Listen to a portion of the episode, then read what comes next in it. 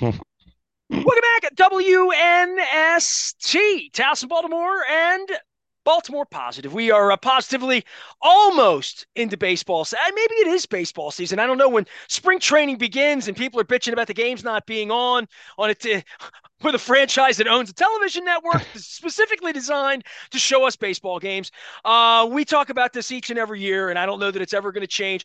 But lo and behold, we did have basketball. Uh, you know, so the Terps put their games on. I remember when the Terps, you could never watch Terps games back in the Raycom era, uh, the Jefferson Pilot era, and all that. With Big Ten Network now, we got plenty of basketball, right? So for the lack of excitement we might have of games on the field, although the Lamar Jackson sweepstakes or its own drama unto itself, Luke. Um, th- this has been three years ago, we were doing plague talk around this time, right? And then two years ago it was plague talk around this time. This feels like old times again. You know, they're rocking down at College Park, and the Orioles are hitting baseballs with, cross our fingers, some promise to be a playoff team this year. Yeah, I mean, there's lots of excitement. I mean, I, I think for the Orioles, there's still a sense of it's it's a little ways away, right? We're still a month out from opening day and not being able to watch the games on TV, as you mentioned. Although uh, maybe the silver lining is, you know, at least their RSN's not going away as it is literally for, for other teams right now, as you're seeing that model completely collapse. But uh, as it pertains to the Terps, and you and I talked about Maryland early in the season when they got off to the great uh, non-conference schedule start, and, and, then we saw the lull in December. You know, they hit some bumps in the road. Uh, we've certainly seen them have their struggles on the road, which has continued. You know, as much as you look at Maryland, and you know, after Sunday's win against Northwestern, I mean, they're 11 and seven in the conference, tied for second place. You know, uh, uh right on the heels of Purdue and uh, a lock for the NCAA tournament they haven't been good away from College Park. And that's what's interesting about this final week of the season. They have an opportunity now, albeit not against great teams, but an opportunity to go on the road uh, against an Ohio State team that is not good, and then uh, finish up the regular season against Penn State, who is desperate for wins after a, a bad loss for them over the weekend against Rutgers as it pertains to their NCAA tournament hopes. It's a chance to win a couple games away from College Park. Understanding you're not going to be playing in the NCAA tournament in College Park, and no, it's not road game. It's not a road game, but neutral site games be a, a good opportunity for Maryland to finish on a high note here so much excitement. Uh, I mean, let's face it. Let's be clear. Uh, before I went into talking about winning on the road and and all, all that pertains. I mean, Kevin Willard's just done a fantastic job with this basketball team. And when you consider where Maryland was at the beginning of the year, and you know, talking about guys you know, transferring in and what what this is going to mean for the program, and you know, can they get to new heights? And I can remember so many different media types and fan types, you know, people whose opinions I respect, who really talked about be careful what you wish for. Maryland had it so good under Mark Turgeon, which I didn't buy, but people at least made that argument that there was a high floor. And you look at what Kevin Willard's done in year one, understanding that still hasn't fully, you know, this still isn't fully his team in terms of recruiting classes and all the different things and figuring out NIL and and all of that and the transfer portal and everything that has changed the landscape of college basketball. Mean, it's been a fun it's been a fun season. And, I mean, this is a, a basketball team that's good. Uh, and uh, it's interesting and it's exciting. And as you pointed out, uh, uh, when you see some of these, you know, whether you've been down to College Park or whether you've just watched it on TV, I mean, it's been a special atmosphere. It's felt like the old days a little bit. And as you mentioned, I don't want to. They're playing the like old songs. They're playing the old. They're playing the classics. They're playing hey, "Sweet rock Caroline" is what they're doing. Oh, right? Playing rock and roll part two, and you know uh, the "Hey, you suck," you know that whole thing, which you know had gone away, but it's just fun and it's exciting and it feels like it's a place to be again. And I want to be clear, it wasn't all bad under Mark Turgeon. And as you mentioned, right before the world shut down three years ago, this was a Maryland team that looked very interesting going into the NCAA tournament in terms of saying they would have made it to the third weekend or anything crazy, but they weren't bad. But this is this feels like such an exciting and promising jumping off point for Kevin Willard and this program. And for those Maryland fans who have dreamed in recent years and pushed back against the idea that Mark Turgeon was the best that Maryland could do and to stop thinking about 20 years ago and Gary Williams in the Final Four in Atlanta and Juan Dixon. This is a, a fun, exciting, promising first year under Kevin Willard that I don't know how how far it's going to go. I, I, think this team has the chance to get to the second weekend. I, I don't know if it's going to be beyond that because Sunday aside, you know, I don't know if they shoot well enough from outside and, and they have enough depth to, to, to make a deep run in March. But there's a part of me that thinks if they get into a weird gym, it's it, that they don't do well outside their own gym, and that's not atypical yeah. of 19 year old men, right? I mean, literally. And I think we've seen over the history of the game when they put the games in the blimps, nobody shoots well when you don't shoot yeah. well in odd places, it makes it really kind of hard to win in March. It does. It really, if you're not that team, because you're going to go into buildings and at two in the afternoon, it's going to be empty. It's going to be weird. There's, you know, there's yeah. going to be a cheer section for you depending on where you play. But if you're playing in Spokane, not right. So there's, they don't do that as much anymore. They try to make it so fans can come. But everything about the March games, and you've been to them, they're really weird. They're really, really, they feel different and the game feels different in your building when everybody's yelling you suck in the same way that when you're playing in Duke and they're throwing condoms and hitting you in the head and telling you you suck. Yeah, right? and, um, uh, and and let's be clear, we're not picking on Maryland being you know being a, a bad road team here as much as look at the entire Big Ten. I mean, that's just how it works, right? Other than Purdue, Northwestern, you know, Sunday uh, aside, Northwestern's been pretty good on the road. Beyond that, I mean, you're talking about accomplished teams like Indiana. You know, they they're five and seven on the road this year. You know, counting some uh, you know non-conference. You know, Maryland's ten and zero at home, and and they're one and seven on the road going into this final week. I mean, it's you know, go down the list. I mean, Michigan three and five, Iowa three and seven, Illinois three and six. I mean, none of these teams, uh, and and of course, when I list out those uh, those road records, it's almost all conference games. It just speaks to how competitive and difficult this conference is. Now, how does that translate to getting into neutral site, which is not the same as playing on the road, but of course, it's not the same as playing in the friendly confines of Xfinity Center and, and, and College Park. So, how do they adapt to that? You know, we'll see. And that's the same question that any team uh, you're, you're asking of right now, whether you're talking about a team that's you know in the top five with Final Four you know uh, aspirations, or uh, a team that Maryland like Maryland who's comfortably in the tournament field, but you're you're playing for seeding and you're you're seeing how far you can go. You're you're hoping that you get the right draw, you've got a chance to make it to the second weekend, and I, I think this team does. So, I mean, what more can you ask for when you're talking about where we were? Talking about this team going into the season with Kevin Willard, understanding where they were. You know, some, a few holdovers from the Mark Turgeon era, but let's face it, you know, the cupboard wasn't exactly. You know, uh, it's not as though they were overflowing with talent, uh, and, and that had been well chronicled over the last few years with recruiting and how much work was being done there. But you know, I mean, Jahmir Young's been uh, a godsend. He's been so good for this team, and he's been so fun to watch and, and local uh, in a way no that, that that always is different. Oh, no doubt, no doubt. It, well, 40 years it, later, it's different because Bias was a kid from down the street. I mean, it just is. I mean, yeah, you want you want some local kids, and we've talked about. I mean, that was a big criticism of Gary Williams at different points in time, not being able to keep the best of the best of the local kids. And look, you're always going to have some local kids who want to go to. Dude, go that was I mean, that Lefty's anywhere, original but... sin, right? The original yeah. sin is that Wingate and Russ and all these guys sure. w- went elsewhere. Muggsy, they yeah. all played somewhere else. If all those guys were at Maryland, Lefty would have won a championship. He would have given Michael Jordan hell, right during that era. Sure. Yeah. I mean, uh, so that that's always part of the narrative. That's always going to be part of part of it. And you're not going to keep everyone, but you want to be able to keep some of them, right? You, you want, want kids to at least want to go there. You, no you know, the, that's all. Even if they choose choose to go to Wake Forest or choose to go wherever they go, you want them to say, "I would at least consider playing at Maryland." I'm I'm not anti the coach or anti the institution or you know anti the conference or you know whatever that would be for a 17 year old kid in 2024, I'm talking about, and especially with the NIL sure. and the Under Armour money, that you really do have visions of sugar plums to some degree, seeing it get off to this kind of a start because you're thinking to yourself, I like this guy. I mean, I, I've yeah. I've met him once, seen him speak. I watch him on the television. I haven't done press conferences or any of that stuff. You know, he seems like a guy that would be a good enough guy to come on my show and hang out for an hour and talk and be an interesting human. He's a light that would draw me there where Turgeon was always disinterested in everything. And I coached Bino. You know what I mean? Like Turgeon never cared much to put down a flag in Baltimore or whatever. It feels like Willard's on his way here to earning the confidence of guys like me that have Buck Williams stuff in my closet.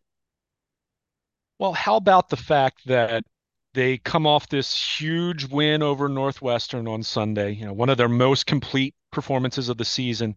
And then just a few hours later, he's downtown watching the high school championships. I mean, that that that says something, right? You know, I, and I'm not saying there aren't other coaches who do that in their respective markets or regions, but he, a few hours after a win where he could have felt and should have felt really good uh, about what they did against Northwestern.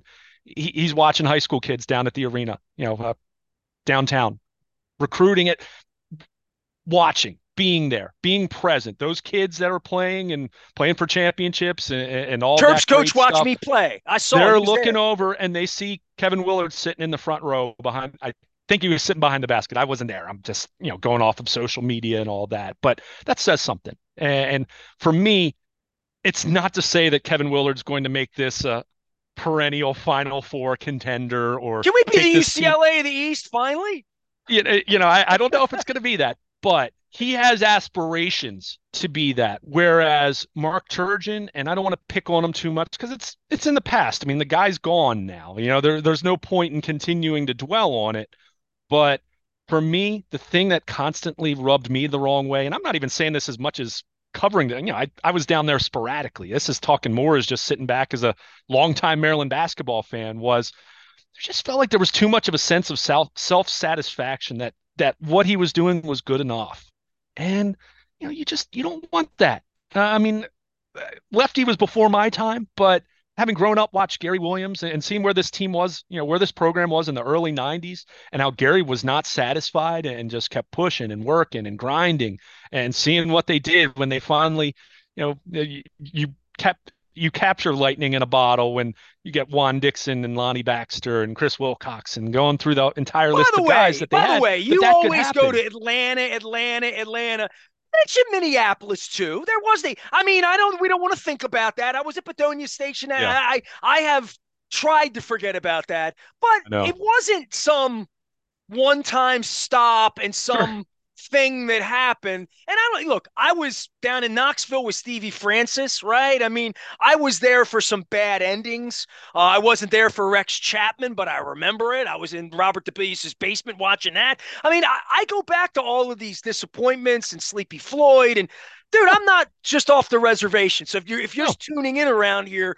I mean, I've got a long history with this, as well as having to run around half a college park to claim a press parking pass and parking somewhere in, you know, in Kensington. Like crazy stuff that I've endured in being a fan and in traveling around and in seeing Joe Smith uh, you know, fall on his ass out in Oakland in 1995 from courtside where Jerry Rice was watching these guys play. So, I mean, I, I go back to all of this. It feels to me, and I'm an old guy, and I don't want to say I've given up on it or whatever, but I'm not as vested. Everybody that knows me knows I'm not as vested. If I were vested, I'd be sitting down there at this point. I have been disinvested um, by the humans that have been involved in this over the course of time and the distance, the age, all of that. But when I'm watching now and thinking, and seeing on my timeline Greg Szczepaniak taking his boy to the games, seeing people take their children to the games, and finding this fresh thing that was College Park for me, and sweat on the walls, and Mark Allery back when he had hair. Barely recognized him the other day. Looks like David Simon. Um, I've been watching a little college hoops, as you can tell, and this is invigorating to me to see the beginning of something that might be beautiful for people to have fun again. That there might be a Minneapolis for worst cases, and there might be an Atlanta on the other side of that, and there might be cutting down of nets, and there might be like all that, and there might be a Big Ten championship in the next couple weeks too, right? I mean, there are things that could happen here for this team that they're good enough right now to beat when they shoot the way they shot the other day, and I don't know how they're going to do that right. in weird gyms, but when they shoot well, they're they're they're going to beat teams, and I think to some point, Willard after the game talked about the big victories, the 30 and 20 point victories earlier in the year. I mean, they they cleaned the floor with a top 20 team, right? I mean, like literally, they beat a really good team and they they beat them bad on senior day and made everybody feel good. That's what it's about. It's been a long time since everybody has felt good about the Terps, right? I mean, a long, long time. Yeah, well, I, I and I think it's the the meeting of feeling good about it in the present because of you know we can talk about the future and promise and maybe getting back to a final four at some point maybe being a national champion contending kind of squad. But don't let that distract from they're good right now. Now, well, and that would be the great, Orioles last year, right? Same thing. Sure. Like, it, don't, don't, wait for it. It's here. Like, right. It, it Enjoy might not it. be this good again. They might get to the eight in a couple. I mean, it's possible that they could do that. Man, I think believing in that is half of Gary's teams we sort of like new, right? I sure. mean, Turgeon only had one team that really had the talent, and they didn't have the moxie. The Sulaimon team, that was the the Diamond said that was the best team they had to be able to win a championship because of the what you need to do to win six basketball games in March all over the country, right? Like he didn't have the horses. I don't know that this team has the horses, but I also like look at the field and see how NIL's changed all of this for a lot of places and I think because this team shoots well and because this team has a little bit of whatever that it factor, they like each other. They're fun. They're fun. Right here and right now is fun, like the Orioles were fun last year. Yeah, I mean, it's. I think you just look at where they are right now. I mean, going into the season, and I remember talking to some. I wasn't even on the radio. I was just talking to some uh, people in my life that are Maryland basketball fans, and I flat out said at the time I thought if Kevin Willard can take this team to the NCAA tournament, and, and, and it wasn't a ultimatum. It, it was more what would be a reasonable goal. And considering this this was not a team that was picked to finish very high in the Big Ten. I mean, you look at where they were. You know, a few players returning, but certainly no superstars. I mean, Jahmir Young was a nice story, being a local kid coming back, but you know he's at Charlotte. I mean, what what are you going to get? You know, it's one thing playing at a mid major or playing in a, in a lesser conference and and saying, okay, how does that translate to the Big Ten? And you know, so my thought at the time was, if Kevin Willard can get this team to the NCAA tournament, which I didn't think was an impossible goal, but it was gonna it was gonna take some work. It was gonna take some things falling their way.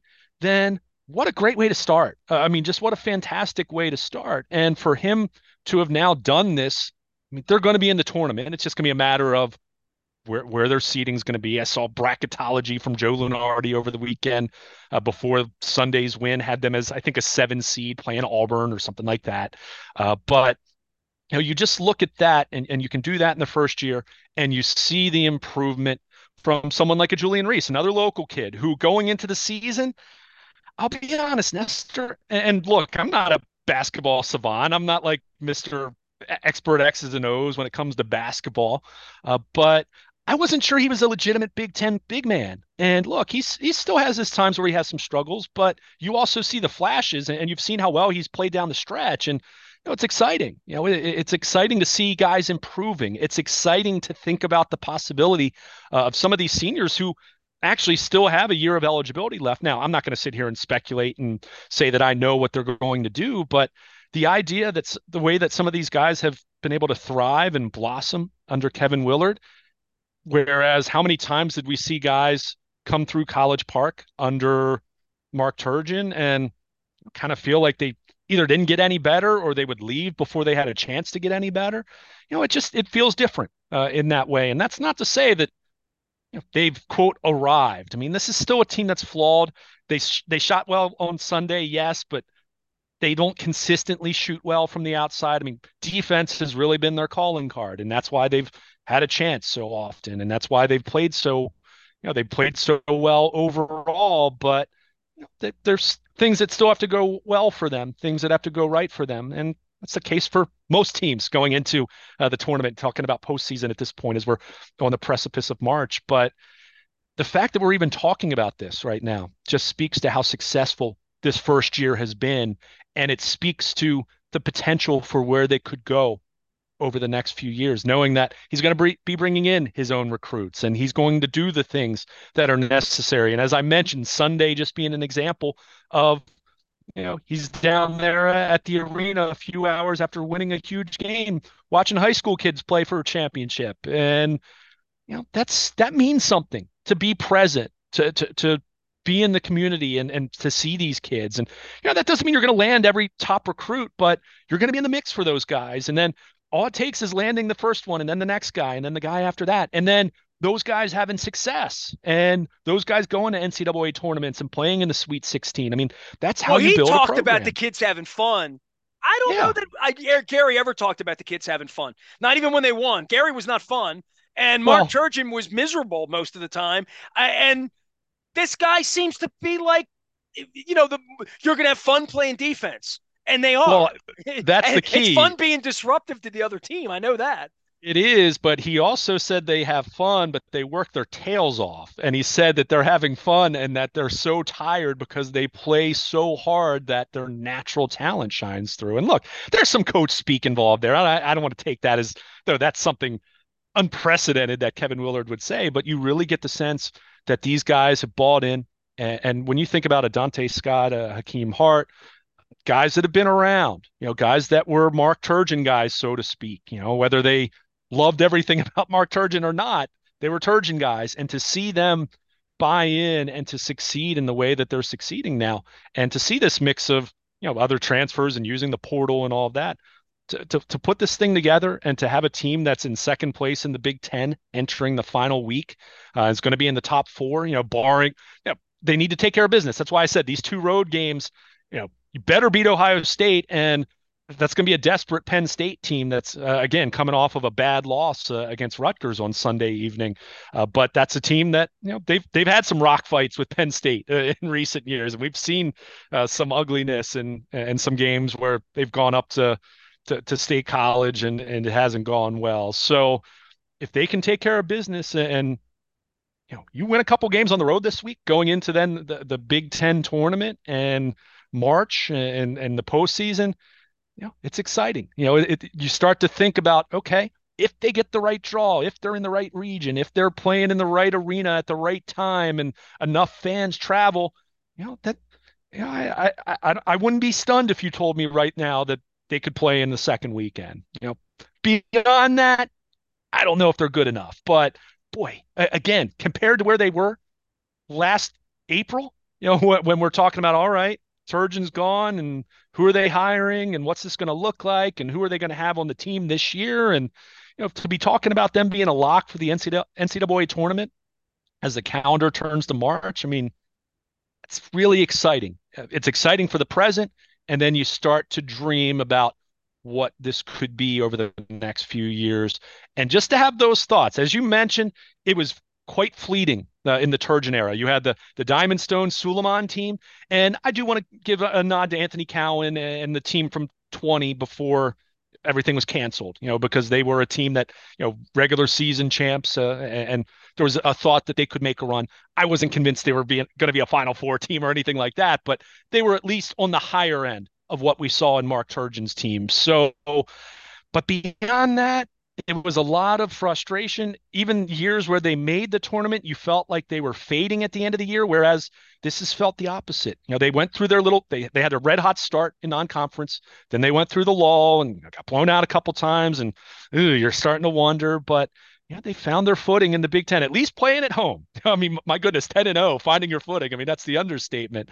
But that's why I think this final week is such a, an interesting opportunity for them to not just get a couple more wins, but and and be that two seed uh, in the Big Ten tournament, but a chance to win a couple games away from College Park, which no, you're not playing on the road in the postseason, but it's neutral. You know, you're not you're not in the friendly confines, and you don't have the crowd 100% behind you the way that they have. So if you can do that, that just makes you think even more about the possibility of if the chips fall right, that you know, not just making it, but could win a game or two and make this uh, a wildly successful first season for Kevin Willard uh, and really have that arrow pointing up at the end of year one.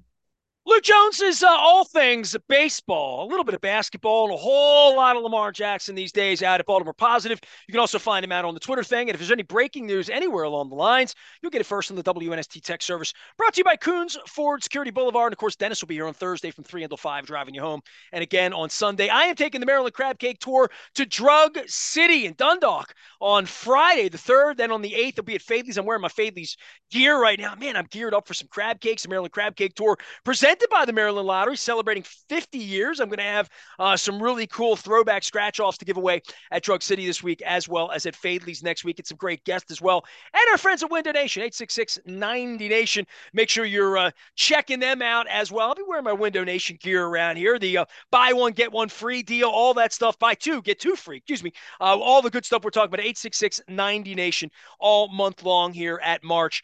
Um, Orioles, is there anything you want to say in the beginning of this? Because I mean, we don't talk much and it's sort of weird. Games aren't on, whatever. But the Lamar thing is just such a, you know, gorilla in the room. Like, you know, it's it's the biggest story in sports right now. And then we have the Terps, which is a nice story, and that'll bake in the next couple of weeks. Orioles aren't doing much for a month, but they're a little out of sight, out of mind, but they are doing right now.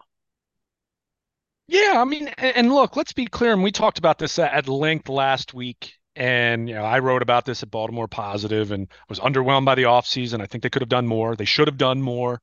Uh, but that's not to say that there isn't still a lot to be excited about. And when when you look at the young players, I mean, even over the weekend, and I caught a little bit of it on the radio. You know, you're hearing Jackson Holliday playing in some spring, early spring games, and some of these other names that uh, guys that we're going to see. You know, Jackson Holliday's still at least a, year or two away. I mean, the kid's 19. Let's be clear about that.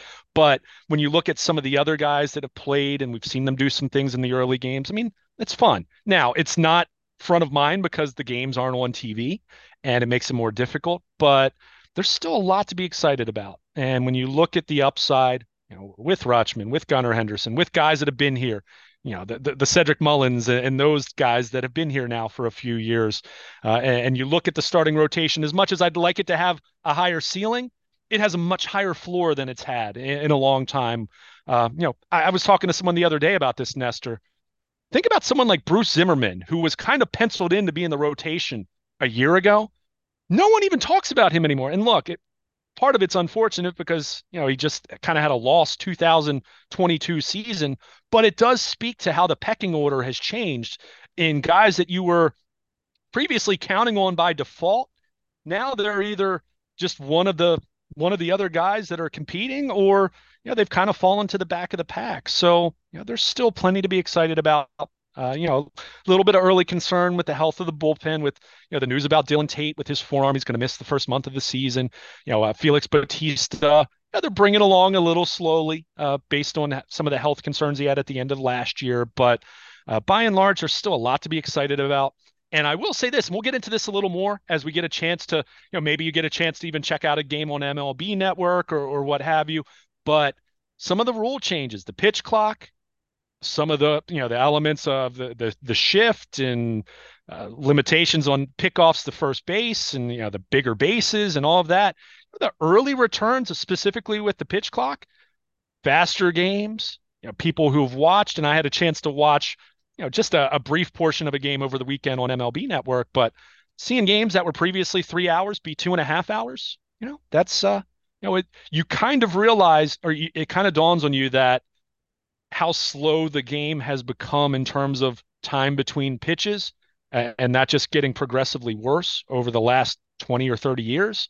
And now to see it being you know, some some effort to speed it back up and to see uh, a quicker pace i think the early returns even from some people that i saw on social media some pundits who were kind of against the idea you, know, you got the sense that people enjoyed it. So, hey, it's one weekend of spring training games. That's a small sample. It's not the same stakes as when the season starts, but be interested to see how that all plays out. And uh, as much as I'm skeptical about some of the rule changes, I, I do think there's a potential to make the game better. And ultimately, if you love baseball, we want the game to be better. You know, we want it to we want it to grow. We want it to thrive, not to be something that becomes unappealing to people. So uh, that's where I look at this thing. And the early returns on the pitch clock, yeah, I'd say uh, without a, a, my myself experiencing it a whole lot, but just briefly seeing uh, some of the early reviews seems to be a positive.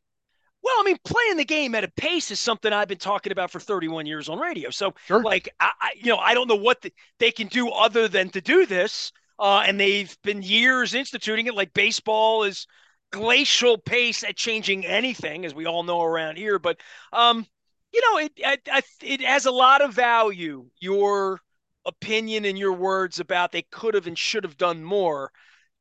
You know, my wait and see for them, and I don't believe they have any competence at all. Competence. I have I have no confidence in their competence. Um, that if the notion is on August first, they could make a play and deal into a twelve million dollar pitcher to rent, or you use some of this this you know the, these A A and lower ball players that they would mm-hmm. have that would be attractive. They're never going to want to give those kids away, though, if they believe there's a ceiling or they believe they have them under control. I mean, that's the hardest thing in the world to do is to pull the trigger on those trades and say, I'm going to give the Dodgers three prospects for a pitcher, or not the Dodgers because they wouldn't deal out, but that, that you would want to do that. There's so much less of that going on now because of the value of the clock. They're not going to deal Jackson Holliday for anything or anybody ever, no matter what. Well, Jackson Holliday is one thing, but if you're talking about guys that are well thought of, but not the cream of the crop, not the best of the best, we know and we've seen it. You see it every year. Guys that are former top 100 or top 20 prospects around baseball, and then you see them flame out and they're traded three different times. Why? Because there's some you know, there's some confirmation bias that, hey, that guy was a first round pick. That means we can fix him. And that means he's really talented, even if there's been four years of evidence since then that suggests the guy isn't very good. There can be some of that. And that's not to say that I think that there are Orioles prospects that specifically that aren't going to work out. But you know, of all the guys that are on the top 100 list right now that you're seeing around baseball, not all those guys are going to make it. So you do get to a point where if the opportunity presents itself and you do have certain individuals that might be very highly thought of around the game but your secret sauce your, your, proprietary information because he's your guy you might know you know what? We're not so sure that this is going to translate to him being a, a great ball player at the major league level so you know what? Now is the time to deal him to go get that pitcher or go get that bat. And can there be some of that? Absolutely. But I am in agreement with you if you're talking about Jackson Holliday, You know, I mean, Gunnar Henderson's going to be in the opening day lineup. But if you're talking about those cream of the crop guys, yeah, you're not going to want to trade them. But they have a lot of depth now. And this farm system is still, you know, even having graduated Adley Rutschman is still one of the very best, if not the best in baseball. So I, I fully expect and frankly, I hope because of what you just said. I don't know what payroll is going to look like. I think it will continue to go up, but it's going to be looks quite gradual based on what we've seen uh, this past off season. So if you get to a point where you can trade a Colton Cowser, let's say, uh, to to go land that pitcher in July, if you are in great uh, a great spot to make the playoffs, then by all means go do it. So and, and I think we'll see some of that because Mike Elias was witness to the Astros having done that at, at different points. You know, when, when, they were ascending and becoming, you know, what they've ultimately the Cardinals become. Did that too. From time yeah, to time. So I mean that that's that's part of it. It's it's not just having a farm system of your own guys to play. It's having enough depth that yeah, you're going to pick and choose which guys that you think are going to graduate and be your next stars and be cheap, controllable talent for you.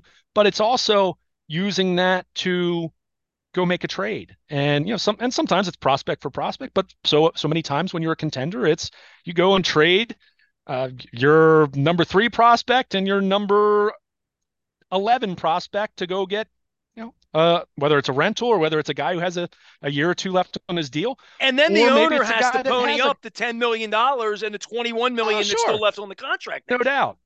Right. No doubt. I mean, that those are parts, parts of the conversation. So, you know, we'll see how it plays out, but they certainly are in a position from a, a farm system standpoint that yes, you know, we get into July and they are right in the thick of it and they have a really good chance and but they have a very specific need and the right deal comes along then by all means pull the trigger on it. So you know it's uh it's going to be uh, fun to see how it plays out.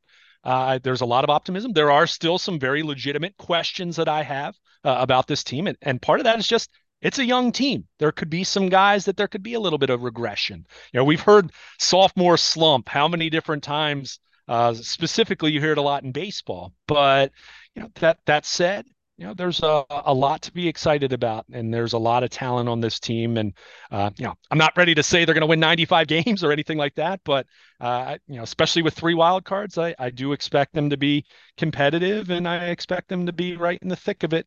Uh, and as we hopefully find some answers to some of those questions about you know, pitching or you know uh, more consistency out of the offense, you know, whatever it might be. You know, you're you're hoping uh, you get a clearer picture and uh, that this team has a, a, great chance to get back to the postseason uh, for the first time since 2016. It is baseball season almost. It is uh, March Madness. It's here, and uh, the Lamar Jackson sweepstakes always in season uh, around here. You'll be at BaltimorePositive.com uh, and WNST AM 1570. You can find Luke uh, out of Baltimore. Luke, he's out on all the social media places. I have become a little bit more active this week. So we put the Maryland Crab Cake Tour back out on the road. We will be at Drug City on Friday the 3rd, celebrating my dad's birthday uh, with Calvin Statham. Uh, and on the 8th, uh, we'll be at Faidley's down at Lexington Market. It's all brought to you by the Maryland Lottery in conjunction with our friends at Window Nation and taking it back out. I, I, I, you know, I've been away a little bit. I've been in, I've been out. We've been doing a lot of Radio Row stuff and a little bit of this and that. But I'm really looking forward to getting the crab cake mojo back together uh, and maybe even having a beer or two along with it. I am Nestor. We are WNST AM 1570, Towson, Baltimore. Terps, baseball, football, all sorts of things. We're BaltimorePositive.com. Stay with us.